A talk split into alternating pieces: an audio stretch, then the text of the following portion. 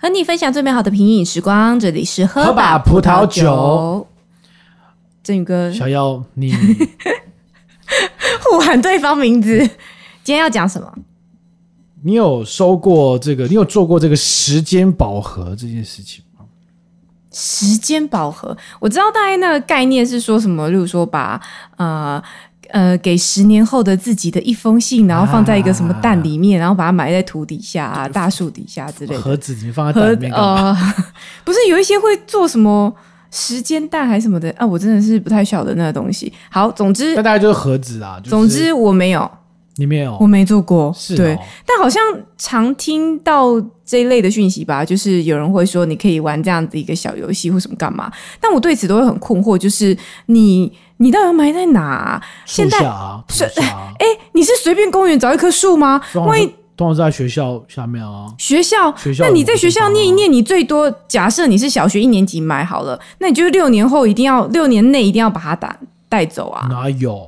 他明明就是让你毕业之后再去领啊，那多麻烦！而且毕业之后谁知道？你要找谁？校长都换人了，老师也换人了，你要找谁？我对这件事情非常困惑啊，就根本就是顶多只能放，你看小学六年嘛，那顶多只就只能放六年啊，然后更不要说过高中了，大学四年。没有，他真的他真的不是要让你在小学六年内弄完，他大概就是你小学一年级，然后你要到二十六岁的时候再回去开始什么。但是你确定你二十六岁的时候回去，你真的拿到这个东西吗？应该拿不到吧？我印象中我小时候有做过，你有做过？但是我从来没有接到学校通知我会去开这件事情，是不是？根本就是诈骗！拜托，你埋在学校的校地里面，也许是不知名的一棵树下或什么干嘛？搞不好过几年他们那校地就盖了一栋新大楼啊，欸、学校盖了什么体育馆，盖什么，他根本对啊，那些东西就不见了，好不好？你相信这件事吗？欸欸、搞不好真的不见了、欸。对啊，你还记得你是什么时候？但我我也忘记我到底是哪一个时期做过这个事。对啊，小学。但小时候应该就是老师叫你在课堂上填一填，然后跟你说这会放在时光宝盒里面，然后你也不知道那个时光宝盒到底在哪里，他也没有跟你约定你到底要几岁之后就通知。对啊，没有，我一直对这件事情很困惑，很困惑。我觉得就是诈骗啊。但我印象中应该有。老师在诈骗我们的感情。是哦，但我没有遇过啦，就是我有听过这种做法，但我没有做过。但通常在里面写的应该都是什么？梦想跟未来的志愿，什么写个二十年之后的鸡汤文，就是啊，我知道十年后的小妖，此时你正在读这封信，你这时候的样子大概是不是怎么样怎么样怎么样呢？我希望你拥有怎么样怎么样，不是吗？不是这样，不是这种风格吗？通常是写说，呃，我希望二十年之后你可能。应该已经很快乐了吧，或应该已经达到什么目标之类的。 我, 我的意思就是这样啊。那你通常会写，你没有写过这样的作文吗？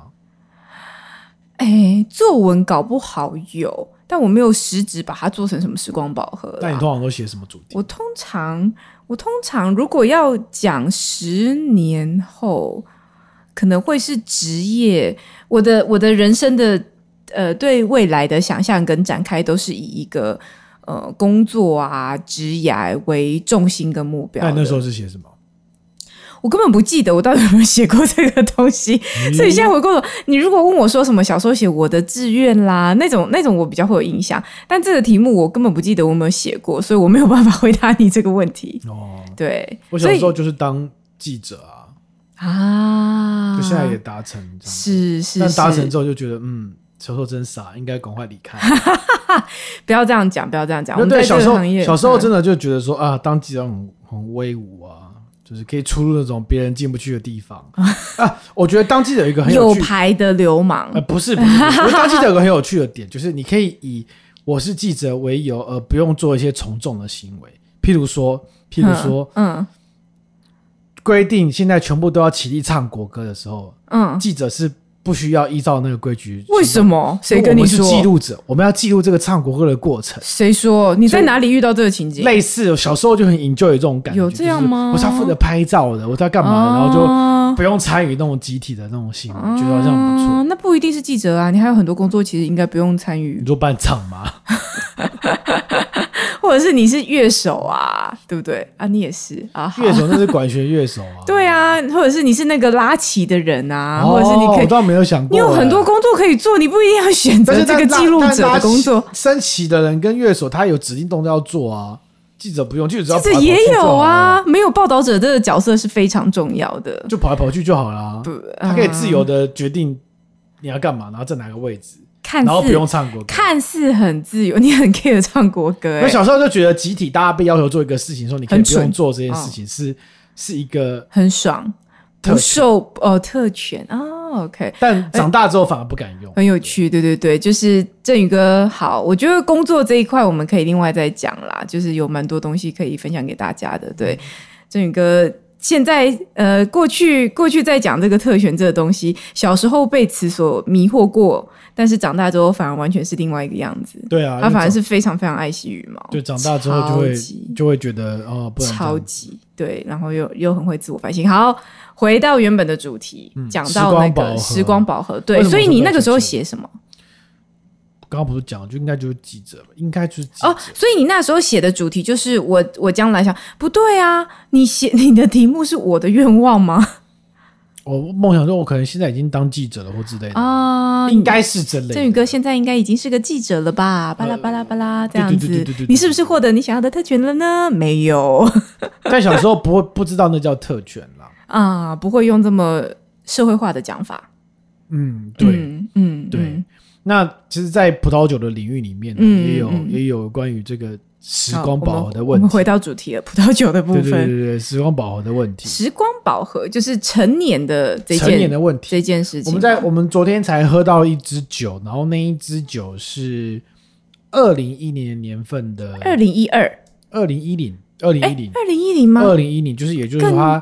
距离现在已经十年的波尔多红酒、嗯、那我们那时候开瓶呢，那是一个反正就是朋友送给别人的，我们只是分跟着一起喝这样，对，就送给朋友的啦，对对对对、嗯、然后然后那边开瓶呢之后呢，一开始开始状况就不太对，因为它打开之后呃没有什么香气，然后在杯子里面发现的颜色是有一点这个甚至偏棕色的感觉、嗯、偏棕色的感觉，然后香气非常的平板，然后大概你只能闻到一点点木材的木头的香气。嗯嗯嗯。那通常这样的酒基本上就是已经完全过了适饮期这样子。嗯嗯。那我们发现说，其实，在葡萄酒的领域里面，很多人会有这个疑惑，就是说葡萄酒是不是越放越久越好喝，越陈越香？其实我们昨天喝那瓶酒也是因为朋友拿来嘛，然后他就讲说，哎、欸。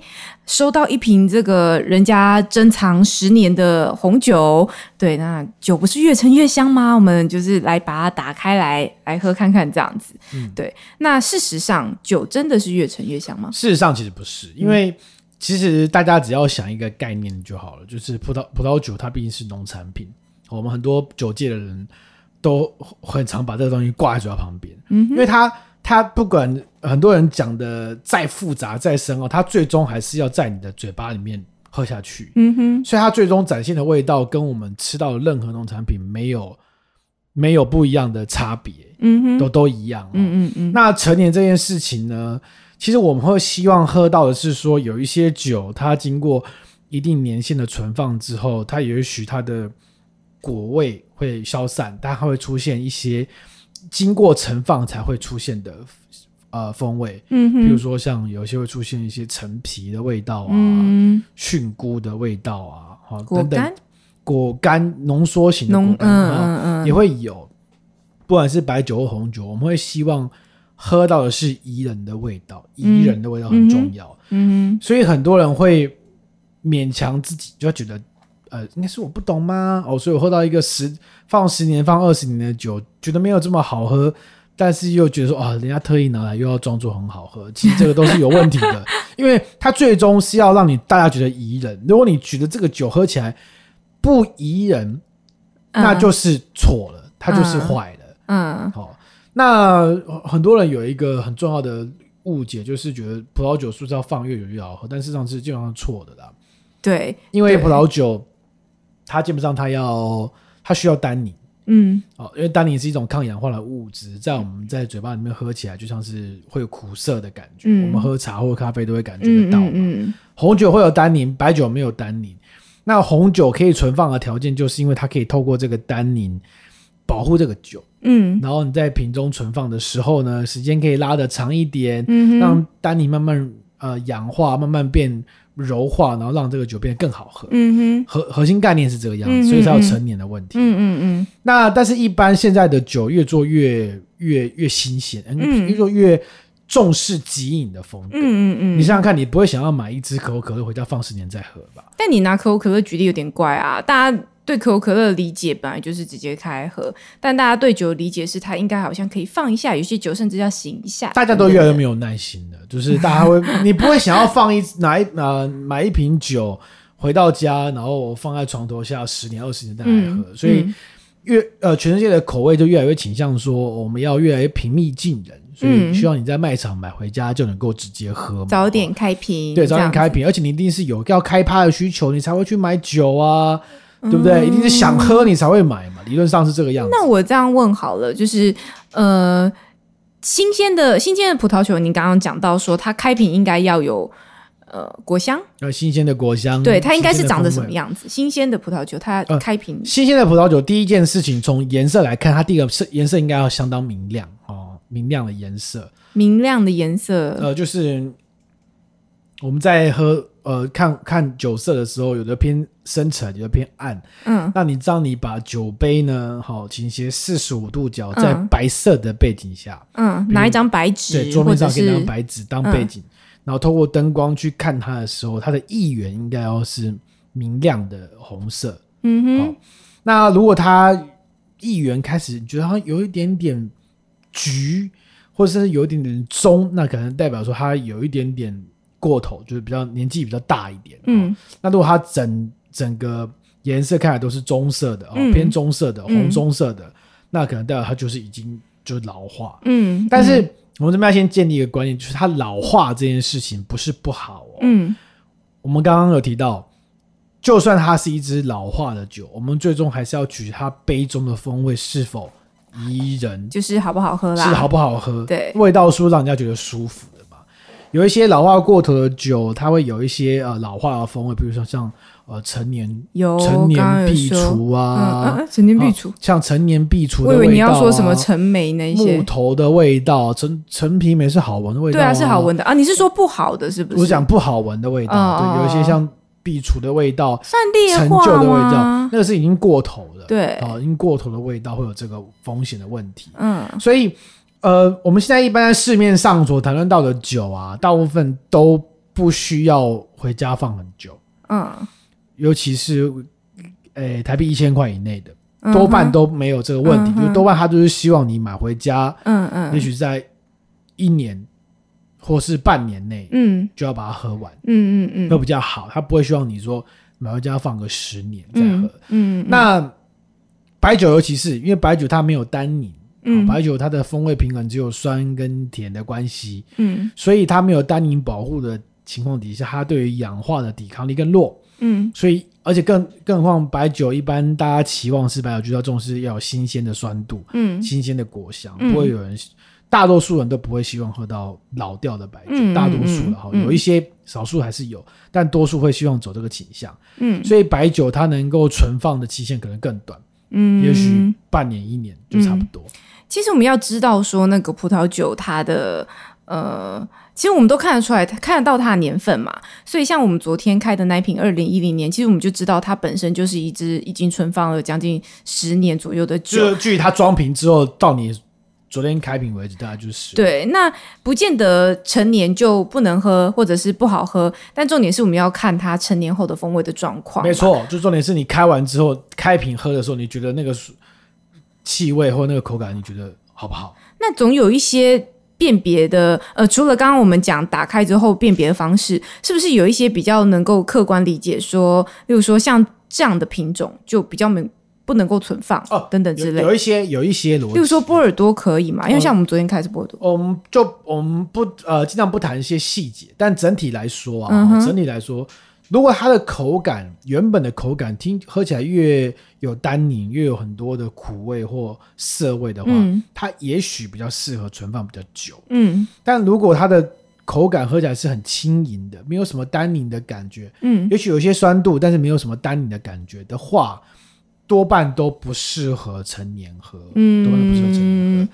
那另外价格，我们刚刚有提到价格是一个参考的要素，对，就是价格比较呃，价格通常一千元以内的，甚至两千元以内的，可能都比较不适合成年。它就是走一个年轻的风格啦。对，但有一些酒比较适合成年，嗯、譬如说，呃，大家最常举的例子就是波尔多左岸的酒，嗯哼，好、哦，这个涉及一些专业知识啊。但波尔多左岸的酒，因为它有一个葡萄品种叫 Cabernet Sauvignon， 嗯，嗯台湾翻译叫卡本内苏维农，嗯，或卡本内苏维翁，嗯。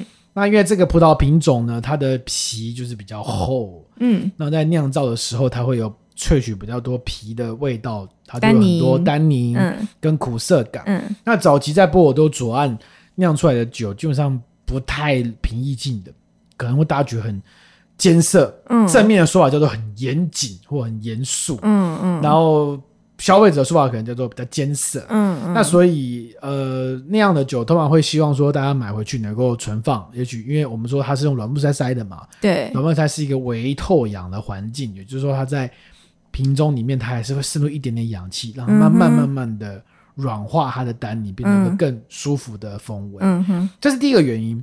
那第二个还有个原因就是因为有一些其实是期酒。什么叫期酒？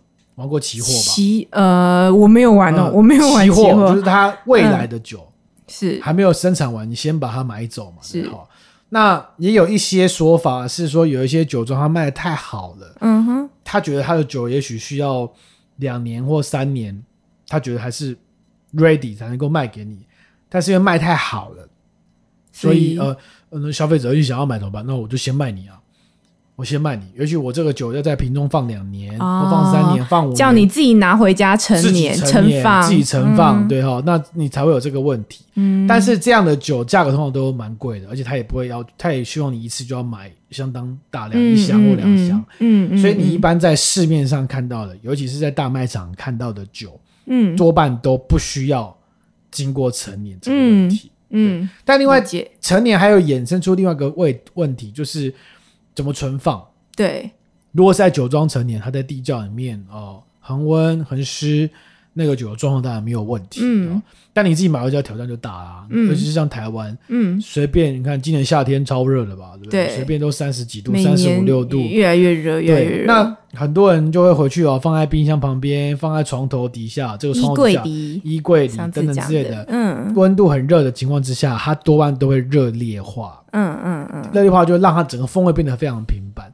那这样的酒，即便它原本是设定适合存成年的，嗯，你在你这样的条件放了十年，它基本上也就是挂掉，嗯嗯嗯，对啊，所以能不能够成年，其实上除了看酒原本的原厂设定长怎样之外，对，也跟你自己的存放条件有关。嗯，那你你自己要存放就要有酒柜，你成本就更高了。对，常看到有些朋友家会，因为其实呃有一些酒架啦，就是葡萄酒酒架，它也是有一些装饰性的作用嘛。尤其是例如说我们常在例如说样品屋、食品屋很常看到嘛，葡萄酒它变成是一个装饰品这样子，然后就裸放摆陈列在、就是、哦，这超多的呀、啊。对，陈列在放在柜子里面，厨房啦，然后餐桌上啦等等，或者是我有朋友他家里就买蛮漂亮的酒架，他就把它挂在那个墙上。